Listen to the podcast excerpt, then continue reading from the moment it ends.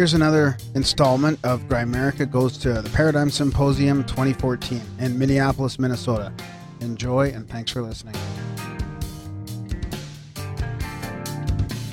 And we're back in Grimerica at the Paradigm Symposium 2014, and we've got Darren with me as usual. Hey. And we've got Ed Nightingale and Laird Scranton, two of our previous presenters so far this year. How you guys doing? Great. Doing great. Yeah. It's been a great weekend so far. Oh, that's good. Yeah. Thanks for coming on. It's so cool. I saw you guys both. We were all socializing last night, and that's part of the attraction for me and a lot of people here is just how available you guys are to talk to everybody and all the like-minded people. So that's one of the things that's really special to me about this particular conference is that, you know, everybody's at one level. It's a mix. Vendors, attendees, presenters, organizers, all in one mix. It's great. Yeah, I think last night in the lobby was a perfect example of what's special about the Paradigm Symposium, when you get a couple acoustic guitars and a sing-along going, and everyone's having a great time. Yeah, speaking of sing-alongs, here's the curator right here. Mm-hmm. Yeah, it was great. It was really enjoyable. And this is your first time here, Ed? Yes, it is. Yeah. So what did you? What was the highlights of your presentation there? Well, the Giza Plateau has been my specialty, back engineering, reverse engineering it, and realizing it's a design, a repository of information, scientific knowledge, and it came together pretty well, and it links into all these. There wasn't really one speaker that I've heard yet that does not overlap. Yeah, exactly, yeah. And that's what and overlapping with the people here too is an important part. Just discussions with some of the people here, right? That they have these wonderful insights that we might not get otherwise. So it's important to interact here. I think, and all of us are sort of down in the trench, you know, as we're working on our own about things. And there is communication back and forth, but at a conference like this, it feels like you lifted your head up and you can see a 360-degree view of things. It's great. Yeah, nothing replaces that face-to-face, like 30-minute conversation or whatever that you can't really do online or via Skype or whatever, right? Right. It's like climbing up to the top of the pyramid and taking a look around. That's right, and finding John Ward up there. Yeah. Or your dad's signature from 20 years ago. That's a great story. 100 years ago. Yeah, 100. Cool. Yeah. That we were talking about Graham. I gave it a 6.7 on my synchronicity scale. He rates synchronicities pretty harshly. Okay. We talk about synchronicities on our show all the time, so I was like. I was texting him. What do you rate that one? Mm-hmm. I'll have one for you later. I can tell you about it. Oh, okay, perfect. Yeah, you could tell us now if you want. Yeah. When I was writing my first book, there was a source book that I couldn't get. This was before you could order books online and search for them. Uh-huh. All of the local bookstores couldn't get it. It was out of print. The used bookstores couldn't find it. I couldn't get it through interlibrary loan through Vassar College. Finally came home one day, said to my wife, Risa, I'm not going to be able to find that book. A couple of days later, a box turns up on our back doorstep. One of her aging cousins from Queens, New York, living in a high-rise, decided to randomly divest himself of a bunch of crap, and in and among that crap was my book. Oh, my God, really? Yes. And within a couple of days? Within a couple of days, yes. Ooh, that's a good one. That's up there, right? And that was like, and this is the age before internet and things like that. So that really does lend to the ether and the morphic resonance sort of. And the guy had no idea that I was interested even in the subject. So wow, that's crazy. I'll give it an 8.6. Wow, that's pretty good. That's like that might be the record. Yeah, that's pretty good.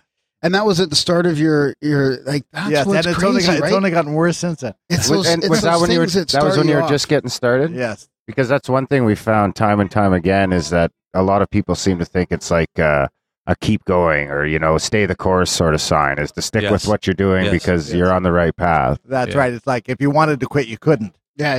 Yeah, that's a great story. That's exactly what's happened in my research as well. I mean, what started out as a little synchronicity here and there started just, growing, and the more just being here is all part of this. Yeah.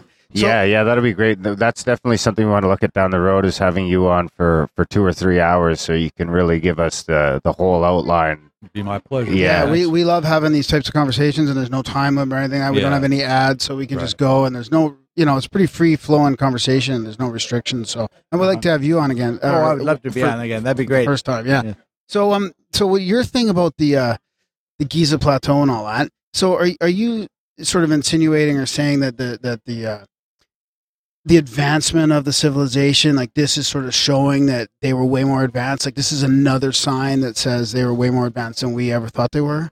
Absolutely. I mean, the evidence is really undeniable. And, you know, it isn't a theory. It's mathematics and geometry that I can lay down and let the skeptics and academics do what they want. It doesn't need support from me. It's not a theory. Yeah, right.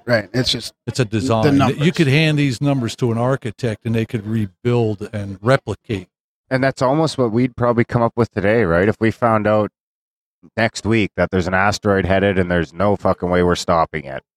There would almost be some, I mean, when you can't save anything else, what can you do but band together and try and put forth some sort of reminder or memento or library. That's why I'm a firm believer in jackhammering the pyramid and finding those lost scrolls. good idea. Yeah. Well, they're there. There's a lot of talk about the Hall of Records and everything, and within this geometry, it is very clear that it points to part of the geometry points directly to the exact point that Robert Schock and John West, where they were doing their subsurface radar near the Sphinx, which is Edgar Cayce discussed, and there's an undeniable geometric point. Reference to that. That's right. Wow, and if they haven't been down there yet, like how they tried to. The problem is, I think that when they tried to examine it the first time, they discovered it was filled with water. And that's a problem. Groundwater. Wow. Right. Wow. I heard that. Actually, I heard that. That's the labyrinth was completely underwater. That's right. Who was telling? I think that was John Ward in 2012. We were first talking about that. Oh, yeah. Maybe, yeah. Mm. So, Laird, your talk was about your latest book, which was about China and the... That's right. I have my latest... the next in my series on studies of cosmology focuses on ancient China. Okay. And so my book, China's Cosmological Prehistory, was just out 2 weeks ago. Right. Inner Traditions is here. They're the ones who published it. Yeah, cool. And so it was a good opportunity to talk about that. That's about great. How Chinese cosmology interfaces with Egyptian and African and Indian and other cosmology. Again, once links all this kind of ancient global stuff together. Yep. Wow. Yeah. Same way of doing things, same symbols, same meanings. It's great. Yeah. And so, even Graham Hancock is showing us the pyramids in China. Like, how big would that be if those turned out to be linked up with some sort of astronomical this or that? Will be. They will be. Yeah, you can almost guarantee it, right? We just can't get in there to study them. There's... guaranteed they'll line up with the sun or equinoxes, or it just seems like it's par for the course. Right. And I don't even know if we could do that. I guess we could today if we really gave a shit. Yeah, I mean... Well, some of it is pretty tricky. I mean, they have blocks of stone in some of these, like the Sphinx temple, that are 700 tons. Oh, yeah, that stuff. But I mean, like the alignments and stuff like that. Do you think you almost need some sort of GPS or something like that? No, like, can you do that just by saying, okay, it's September 21st, so, okay, today's the day we got to lay the stake. If we miss today, the way the cultures I study did it involves a stick and a field. That's all the technology you need, and but the timing. I guess two sticks, right? No, actually, you can do it any day of the year. You put a stick in the field and draw a circle around it twice the length of the stick. The diameter being twice. Okay, now every morning and every evening mark the longest shadows of the day where the shadow of the stick crosses the circle, and you produce an east-west aligned line that slowly moves across the circle through the stick on the equinoxes and to the edge of the circle at the solstice, and using that you can get a very good alignment, and you have a way of tracking seasons of the year and so forth. So that's almost the same sort of premise as a sundial or something like that. I guess would be the same technology. The same figure can also be used as a sundial, right. Wow, yeah, that's fascinating. There's also, though, the evidence that I've come across there that they were very highly advanced scientifically. So there's, it's not impossible that they had some kind of, different way of measuring the coordinations, because the coordinates, they're so precise. Well, I guess that's it. Like if you subscribe to the before the Ice Age theory, then anything's like, once you say that it went back before that and the pyramids and all this shit was kind of a preparation for, I mean, after that it's kind of wide open, right? Anything's possible, especially when you look at if the, like I like to always say, we were in the elevator today, and somebody scanned their card to go to their floor, and they were talking. I was like, yeah, well, it's all fun and games until the lights go out. Yeah. And then when the power goes out, talk to me in a week, and we'll see where everybody's at then. It will not be good. Yeah. That's right. I have a hard time picturing these civilizations prior to what we were talking about, like 12,000 years ago, right? With all the ice age and all that. Like, I can't... Right. I mean, there are lots of references that suggest that something was there, something that was as advanced as Egypt or more advanced than Egypt. Yeah. But the problem is it becomes increasingly more tricky the farther back in time you go, the further in advance of writing you get. Right. To be able to prove anything. I mean, you have to be able to anchor an interpretation on something. How do you demonstrate that something that happened before the Ice Age actually happened? Yeah, that's a tough one. That is a difficulty, yeah. I think you just got to dig. Yes, keep digging. Like maybe you find that motorcycle, right? Yeah, you need that. Or I guess you need that technology where they could start doing it from satellites, right? Where Google Earth can become ground penetrating radar, so that in 700 or whatever fucking orbits, you've got the first. I don't think it. Who knows really how deep you'd have to go, because it's like it seems like we're gonna find one layer and all of a sudden there was shit before that, and then it's like.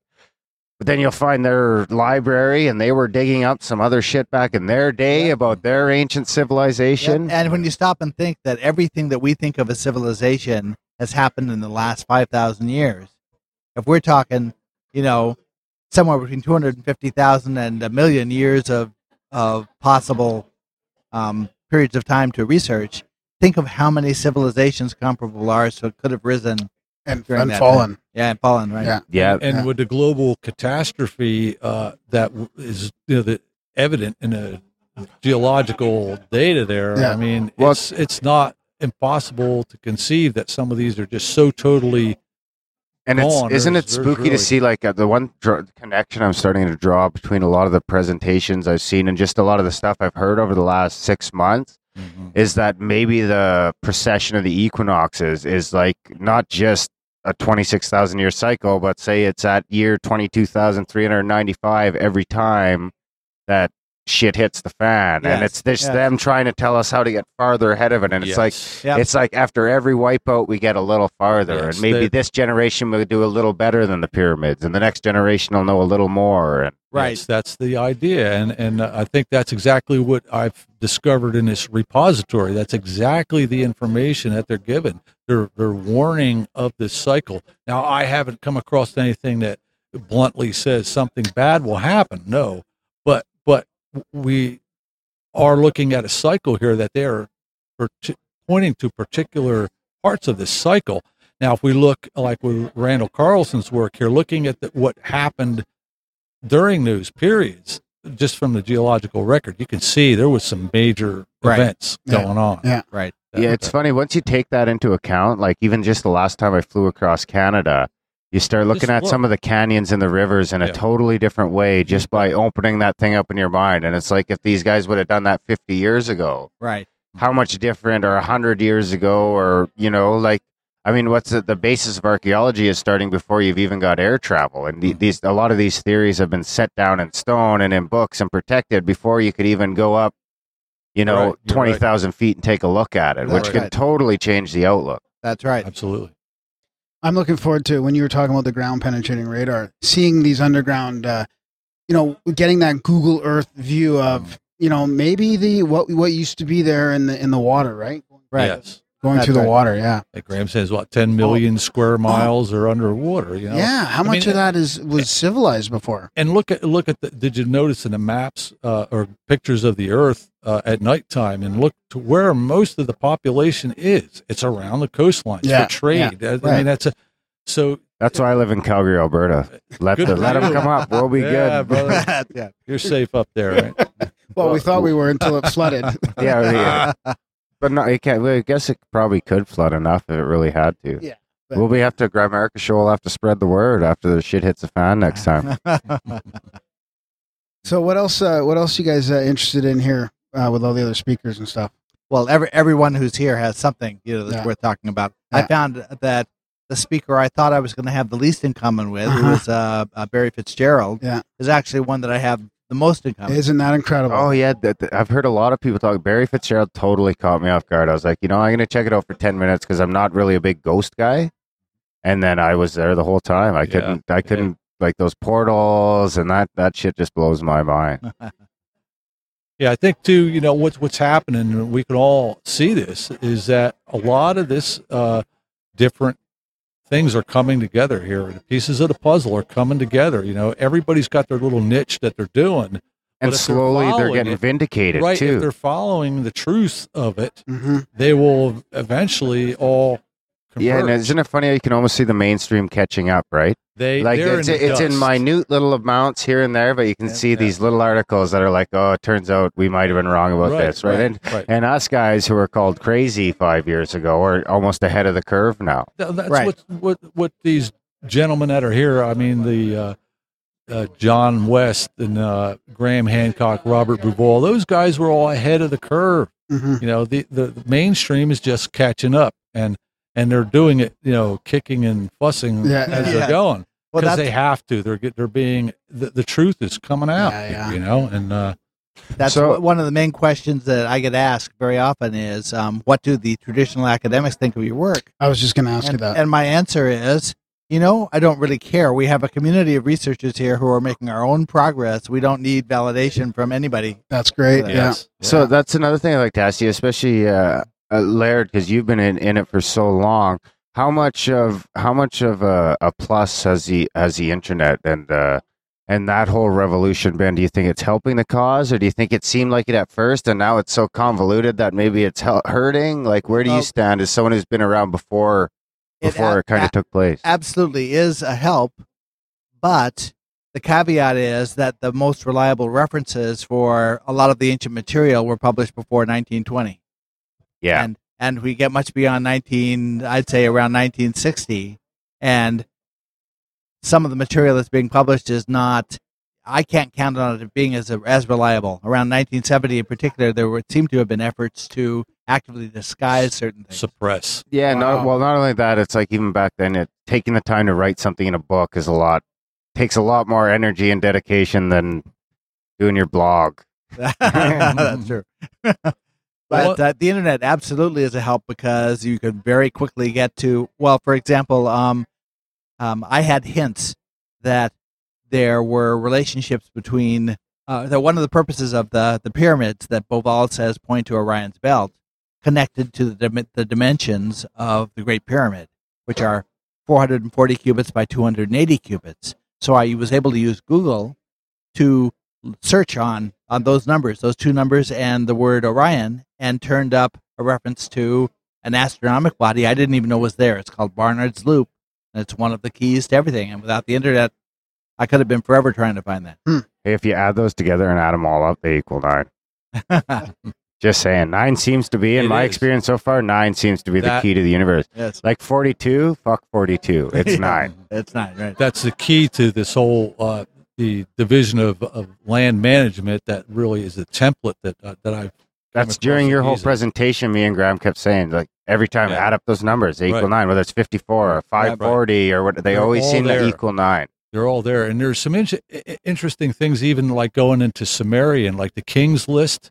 The king's list of Sumeria, I think the first king reigned for, I can't recall the magnitude, but it's, I don't know if it's 432,000 years or 43,200 years the first king reigned.